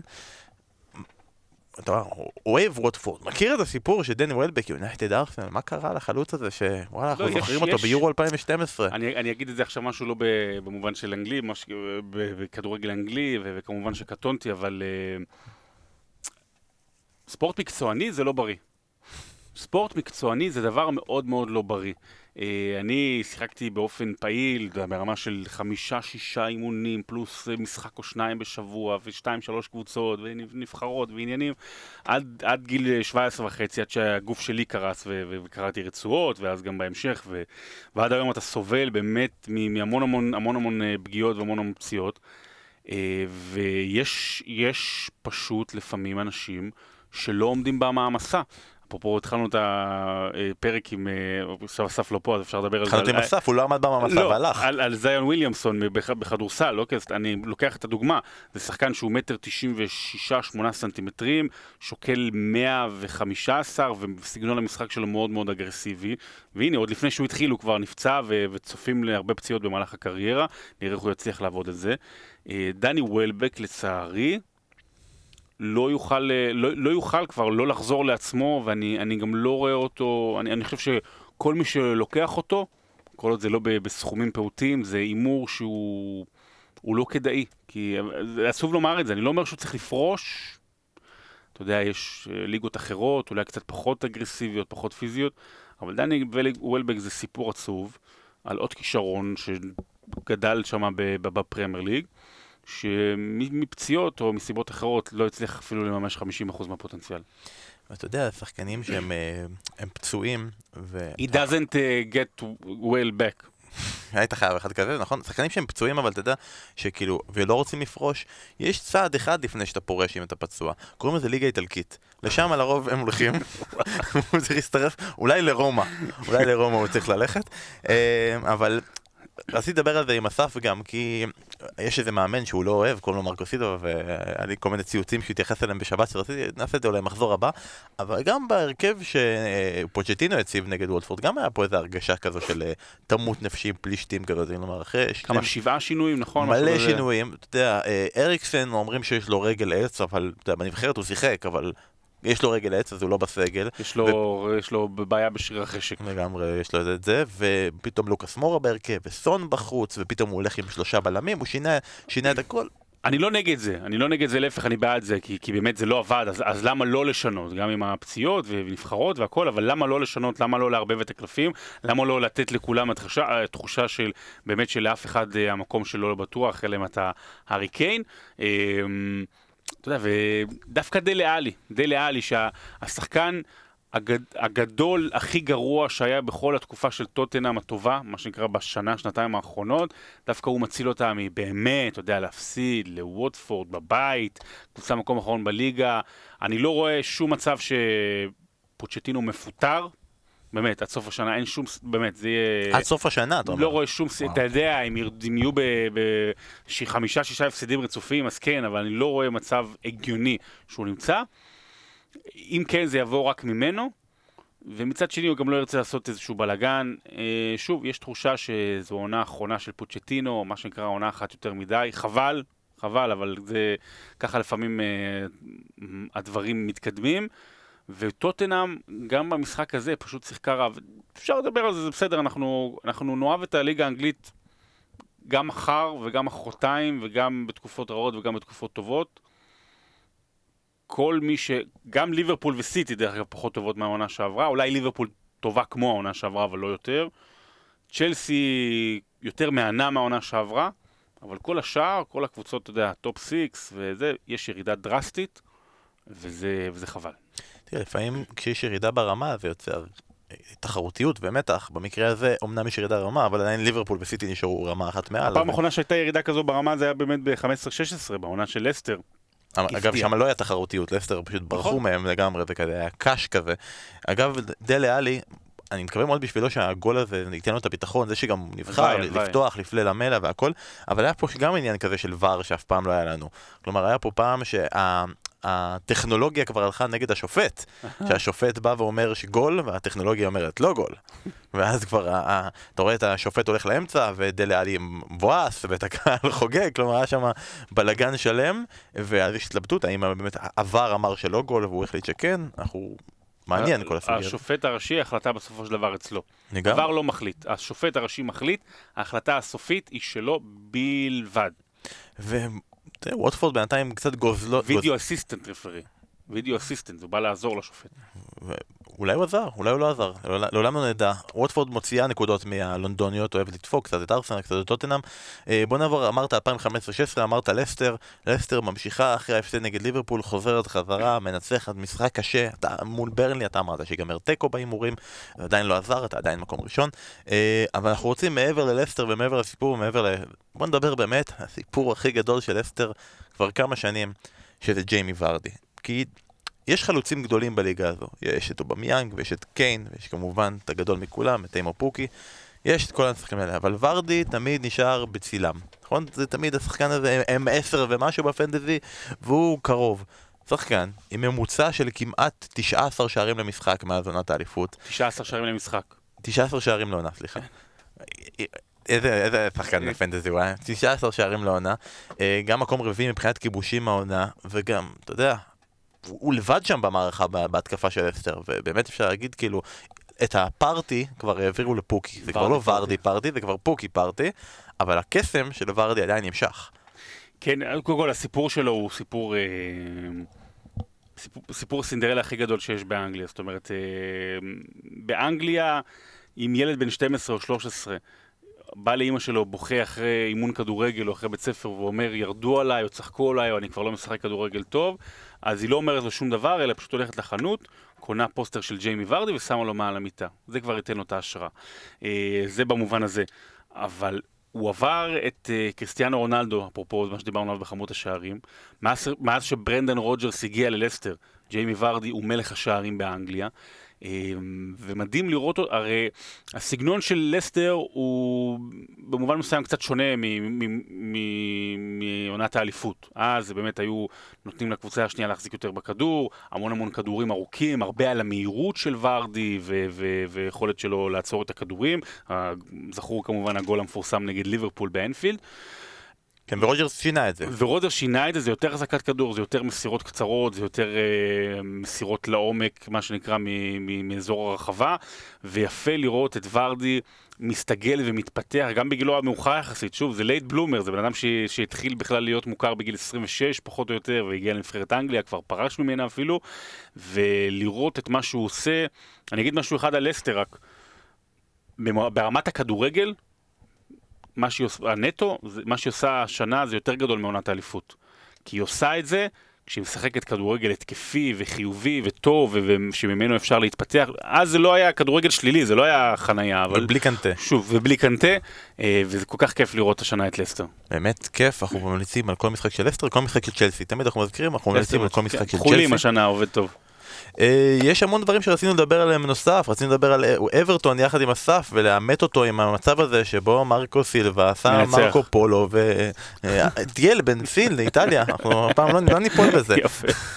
אה, והאם דני אינקס אי פעם הבקיע גול שלא היה מטעות קשה בהגנה, גם הפעם בסאות'המפטון, כאילו חלוץ אנגלי של שנות ה-90. עומד ומבקיע גולים מכלום. אה, ונגיע לכל הדברים האלה בפעמים אחרות, יש לנו עוד פודים, לדעתי עוד איזה חודש, ועכשיו שוב יכעסו פרק. עליך שלא דיברת על צ'לסי. למה? דיברנו, נתנו להם התייחסות. אתה- תמיד רוצה להם? מחמאות. לא, אין לי מה להגיד. בוא נדבר רגע בקטנה ממש על הפנטזי. אה, נגיד שהיה מחזור ממש גרוע בפנטזי, לכולם, לא רק לנו. לנו 67 זה- נקודות בממוצע, אני חושב זה שזה שיא היסטורי. בוא נגיד שיניב הרואטי שמר על המקום הראשון שלו אצלנו בליגה, בלי שבוע גדול, עם 43 נקודות, אבל וואלה. זה שבוע מדהים, לא רק שזה שבוע גדול, 43 נקודות. כן, באמת, אני לא צוחק. בזה זה כאילו, זה שווה ערך ל-80 בשבועות אחרים. אה, ושתבינו כמה, זה היה שבוע קשה, כאילו, אה, היה רק בערך שחקן אחד, מתוך כל החמישים הראשונים, שעבר את החמישים נקודות, וזה אה, ולנטין למברסקי. אה, אתה מכיר, אוהד אתה מכיר, ניוקאסל. חבר, שעשה 54 נקודות, בעיקר בזכות חוליית הגנה, שסיפקה לו 28 נקודות, רוברטסון, ריקו, דין ולנסטרם. Uh, הדבר היחידי שאני רוצה לשאול אותך לגבי הפנטזי, כי שאלו אותנו איזה מקומות אנחנו בפנטזי. ובדקתי, וזה לא נעים, אנחנו כאילו ברמת, אני ואתה ברמת ה-450, אזור ה-500 בליגה, אסף דווקא סבבה, הוא איזה 150 כזה, יחסית אלינו הוא מדהים. דווקא יש לי מה להגיד על הפנטזי. יאללה, בוא נתחיל, בוא נתחיל. לא, ברצינות, אבל אה, קודם כל, משה ידידנו ורוענו והאורקל הגדול של הפנטזי עשה השבוע 17 נקודות. היה לו 8 נקודות מינוס, ורק שתדעו, באמת זה מצב קשה. יש עונה מאוד מאוד מוזרה, מאוד מאוד מוזרה. אה, הדברים הבטוחים לא הולכים. סאלח, סטרלינג, אה, גם הגוורו ש- שכבש הרבה, אבל יש איזה חוסר אה, ודאיות, ובאמת, באמת שהדברים בטוחים. וכרגע מי שמצליח זה אנשים שיוצאים מהקופסה. באמת, אתה יודע, נגיד לוולנטין, אפרופו מה שאמרת, אחרי שכולם מכרו את דין ולהישאר עם דין, אז זה מעניין, זה דווקא מעניין. אה, יש, יש עונה קשה מאוד לגדולים, באמת למומחים, כי העונה הזו, שום דבר לא הולך אה, על פי ההיגיון. אה, וזה, וזה מתקשר למה שדיברנו מקודם, על הירידה הגדולה ביכולת של מלבד ליברפול וסיטי, הירידה הגדולה ב, ביכולת של, של קבוצות אחרות, וגם העניין, וזה משהו שצריך לבדוק, הגנה לא, הוא, ולנטין למשל אה, הציג, הרוויח הרבה נקודות מההגנה, אבל ההגנה העונה לא ממש עובדת. כן, תראה מאיזה קבוצות הוא השיג את זה, כן, משפילד יונייטד ש- ההגנה לא עובדת השנה. ההגנה, לא, השחקנים העיקריים בהגנה לא עובדים, ויש חלק שכבר הבינו את העניין הזה, חלק שלא. אני רק היה. אגיד שאצלי, אני פתחתי את העונה עם מת טארגט. היה לי את מת טארגט. לא משנה מה, הוא לא נתן לו לשחק. ומכרתי אותו. מאז שלושה משחקים הוא בהרכב, עשה 24 נקודות בשלושה מחזורים האחרונים, וכאילו, זה מראה חלק מה, מהעונה שלי בפנטזי, והדבר האחרון שאני היית, רוצה... לא היית מתנגד עם, אה, גם אה, אם הוא היה מת. מת, זה הטארגט שלי בחיים. אה, אז שאלה אחרונה, באמת התייחסת לזה בעצם כבר במחזורים האחרונים, כל השחקנים שכאילו מעל 10 מיליון לא פוגעים, כלומר נראה לי, ראיתי נתון שבשלושה מחזורים האחרונים, מנה הוא השחקן היחידי מעל 10 מיליון שהבקיע גול. Uh, המצב במ- במקרה הזה מאוד קשה, ואז אנשים באמת מנסים לחפש uh, פתרונות אחרים, אז אם יש שחקן מעל 10 מיליון שהיית אומר כרגע, אותו אתה חייבים להשאיר, ועליו הייתי מוותר. מי היית עושה? על סאלח הייתי מוותר, גם בגלל רמת הכשירות שלו, שלא בטוח, וגם ביחסית משחקים קשים, ועוד מעט נגד סיטי, ו... יש טוטנאם עכשיו. טוטנאם, אז סאלח הייתי מוותר כרגע, אולי אני גם כבר אוותר עכשיו, גם אצלי, אה, ואני עדיין חושב שדה בריין זה must. דה בריין זה must, אמנם יש סכנת הרוטציה של פפ, אבל דה בריין שהוא מה, 10 ומשהו, ממש נכון, עשר כזה? וקצת. אז אה, גם יחסית זול יותר, וגם, אני, אני, אני, גם, אני גם עדיין, אה, אני גם עדיין חושב שהוא אובמיאנג. זאת אומרת, אובמיאנג כי הוא הכי בטוח בארסנל, ויש להם לוח משחקים עכשיו יחסית נוח, אז אה, דה בריין או אובמיאנג. אובמיאנג זה יפה, שני מחזורים הוא כבר לא הבקיע, יש לך את אובמיאנג, נכון? כן, בגלל זה הוא לא הבקיע. אה, ונעדכן רגע, חוץ מפנטזי גם עניין של הימורים, שרון אתה לא ממש בכיוון בפנטזי, בהימורים דווקא אתה יכול להתמקד, כי הלכת עם נושא הכתבה שלך, עשית תיקו יונייטד ליברפול, וככה זה העניק לך שלוש נקודות, בסך הכל השבוע אתה עשית ארבע, אני עשיתי שלוש, אסף עשה אחד, בסך הכל בניקוד שלנו 44 נקודות לך, 39 נקודות לאסף, ואני עם 37 נקודות. המצב קשה, שרון יכול לנצח, חברים תתחילו לשלוח לי ולאסף טיפים. במסנג'ר בפרטי, חייבים, חייבים לעקוף אותו. אה, ודבר אחרון, ממש ממש לסיום, יש עכשיו ליגת אלופות, אם אתם מאזינים לנו, יש עכשיו, ממש ברגעים אלה, מחר, היום, אתמול, תלוי מתי אתם שומעים, אין הרבה משחקים הם, הם מסהירים, סיטי נגד אטלנטה, לא מעניין, ליברפול מאמין שהיא תצליח גם בחוץ מול גנק, טוטנאם זה ההזדמנות שלה לצאת מהמשבר ולהישאר במאבק שהיא חייבת לעלות לשמינית גמר ליגת אלופות, היא נגד הכוכב האדום, אה, כוכב האדום, כן, הגיוני? כן. כן, כוכב האדום בלגרד, ונשאר המשחק שדווקא עכשיו שאסף לא פה, אנחנו יכולים לשמוע באמת את הדעה האמיתית שלך. לא, אה, אתה מדבר על נתחו? פרטיזן. לא, הוא פרטיזן, כן, אנחנו נכון, באירופית. כן, אה, המשחק שדווקא עכשיו שאסף לא פה, אפשר לשמוע את הדעה האמיתית שלך, אייקס נגד צ'לסי. כלומר, אסף מן הסתם, עם כל הכבוד לפוד אנגלי, הוא בעד אייקס. אתה, יש לך כאילו דו משמעות, כי אתה אוהב את אייקס, אבל אתה אוהב את צ'לסי, ואתה אוהב את הפוד, ואתה אוהב את אסף. אתה יודע מה, זה משחק מרתק. אתה יודע למה זה משחק מרתק? כי זה לכאורה, באמת, לכאורה, המשחק הכי... הכי... יפה. לא, יפה, נכון לגבי העונה, אבל אני מדבר מבחינת סיפור. זה באמת שתי הקבוצות כמעט הכי מנוגדות, בכלל היסטורית, כמעט הכי מנוגדות שיכול להיות להיות ב- באבולוציה של הכדורגל. שדווקא עכשיו הם במצב כי- הפוך. לא הפוך, אבל, לא, אבל דומה. אתה רוצה להגיד שאייקס הם לא. תמיד צעירים? מה שאני רוצה להגיד, אתה אה, תקשיב. אוף. אני רוצה להגיד שאייקס המציאה את הטוטל פוטבול והמציאה את הצעירים שגדלים במועדון והזכייה בליגת האלופות ב-95. וכמה שנים אחר כך, שבע שנים אחר כך, שמונה שנים אחר כך, סליחה, הגיע רומן אברמוביץ' לצ'לסי, והוא אמר, לא, לא, לא, לא, אני לא עושה את זה ככה, אני עושה את זה אחרת, אני עושה את זה עם הכסף, ועם הרכישות, ורכישות גדולות מאוד, ואפרופו הספר, אפשר שם לקרוא עד כמה המהלך הזה היה קריטי, ואיך הוא באמת שינה את הכדורגל, והכדורגל כולו הלך למקום שבו אייקס לא יכולה להיות, אייקס לא יכולה להתחרות, היא לא יכולה להיות שם. אז היא קצת שינתה, היא כן פתאום שמה סכומי כסף גדולים על שחקנים כדי להבין שהיא יכולה להתמודד באירופה, וגם כי יש לה, כי היא באמת אה, מצליחה להביא את הסכומים הללו גם בהולנד וגם עכשיו הצלחות באירופה, אז מישהו כמו דושן טאדיץ', והשנה שתיהן באותו מקום. אייקס, בגלל שזה ה-DNA שלה וזו התרבות שלה, וצ'לסי, כי חייבו אותה. ואמרו לה, רגע, אתם לא יכולים לעשות אה, רכש והכל, וזה יוצא מצב, באמת, זה משחק מרתק, שלא כדאי לכם לראות אותו בערוץ מתחרה, אבל הוא משחק מרתק, שבאמת, אה, שתי קבוצות של צעירים, שבאחת אתה יודע שלא יהיו שם בשנים הקרובות, ובשנייה, אתה לא יודע אם ייתנו להם להיות שם בשנים הקרובות. יפה. אה, זה מה שחשבתי שתגיד. אבל עשית את זה יותר טוב ממה שחשבתי, ובאמת כדי שלא יגידו זה, יש גם ליברפול נגד טוטנאם ביום ראשון, ואנחנו ממליצים לכם לראות את זה באתר בספורט אחת. זה ההמלצות שלנו, אנחנו ממליצים לכם, גם אם אתם רואים אותנו ביום שלישי, שומעים אותנו כבר היום, אתם אלה שארדקור, אז היום בערב שרון משדר את מכבי ראשון נגד אנדורה. אתה פתחת את הספר, כן, אני? רוצה, אני רוצה לסיום. אוקיי. טוב, אתה תגיד לי ביי, ואז אני נותן פסקה אחת מאריק אנטונה. טוב, כי רק אה, פסקה אחת אה, קטנה, שאם אתם עדיין איתנו, להזמין אולי למה הוא שחקן אה, כל כך גדול. אז תגיד לי ביי. אז אה, חברים, תודה רבה לכם שהאזנתם. אני עכשיו אמשוך את זה כדי ששרון ימצא את לא. הפסקה, אה, מצא כבר את הפסקה. תודה רבה שהאזנתם, אנחנו נהיה פה גם בשבוע הבא, אני מבטיח שאנחנו ננסה, אני אומר לכם, כנסו לפייסבוק, כנסו לטוויטר, יהיה לנו שם גם את המשחק של רונלדו נגד קנטונה, אתם צריכים לבחור, גם אתם צריכים לענות על החידה שאסף שלח קודם, וגם אנחנו מתחייבים שאנחנו החל משבוע הבא פותחים משחק חדש, לא מספרי 7, אולי זה יהיה מספרי 8, אולי מספרי 9, אולי זה יהיה משהו אחר, אנחנו נעדכן מה זה הדבר הזה, אז חברים, רונלדו קנטונה, אולי המשפט האחרון של שרון. יגיד לכם במי אתם צריכים לבחור, בבקשה.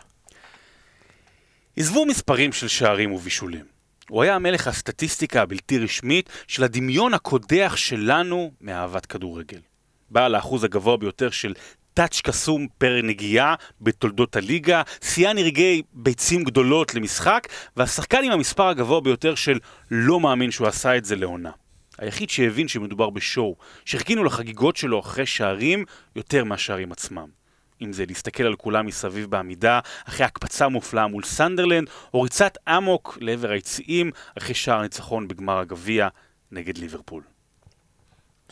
נשאר לכם רק לדעת אם זה רונלדו או קנטונה, הוא לא אמר מי זה, אז אה, תקראו את הספר ותדעו על מי הפסקה הזו הייתה. ביי.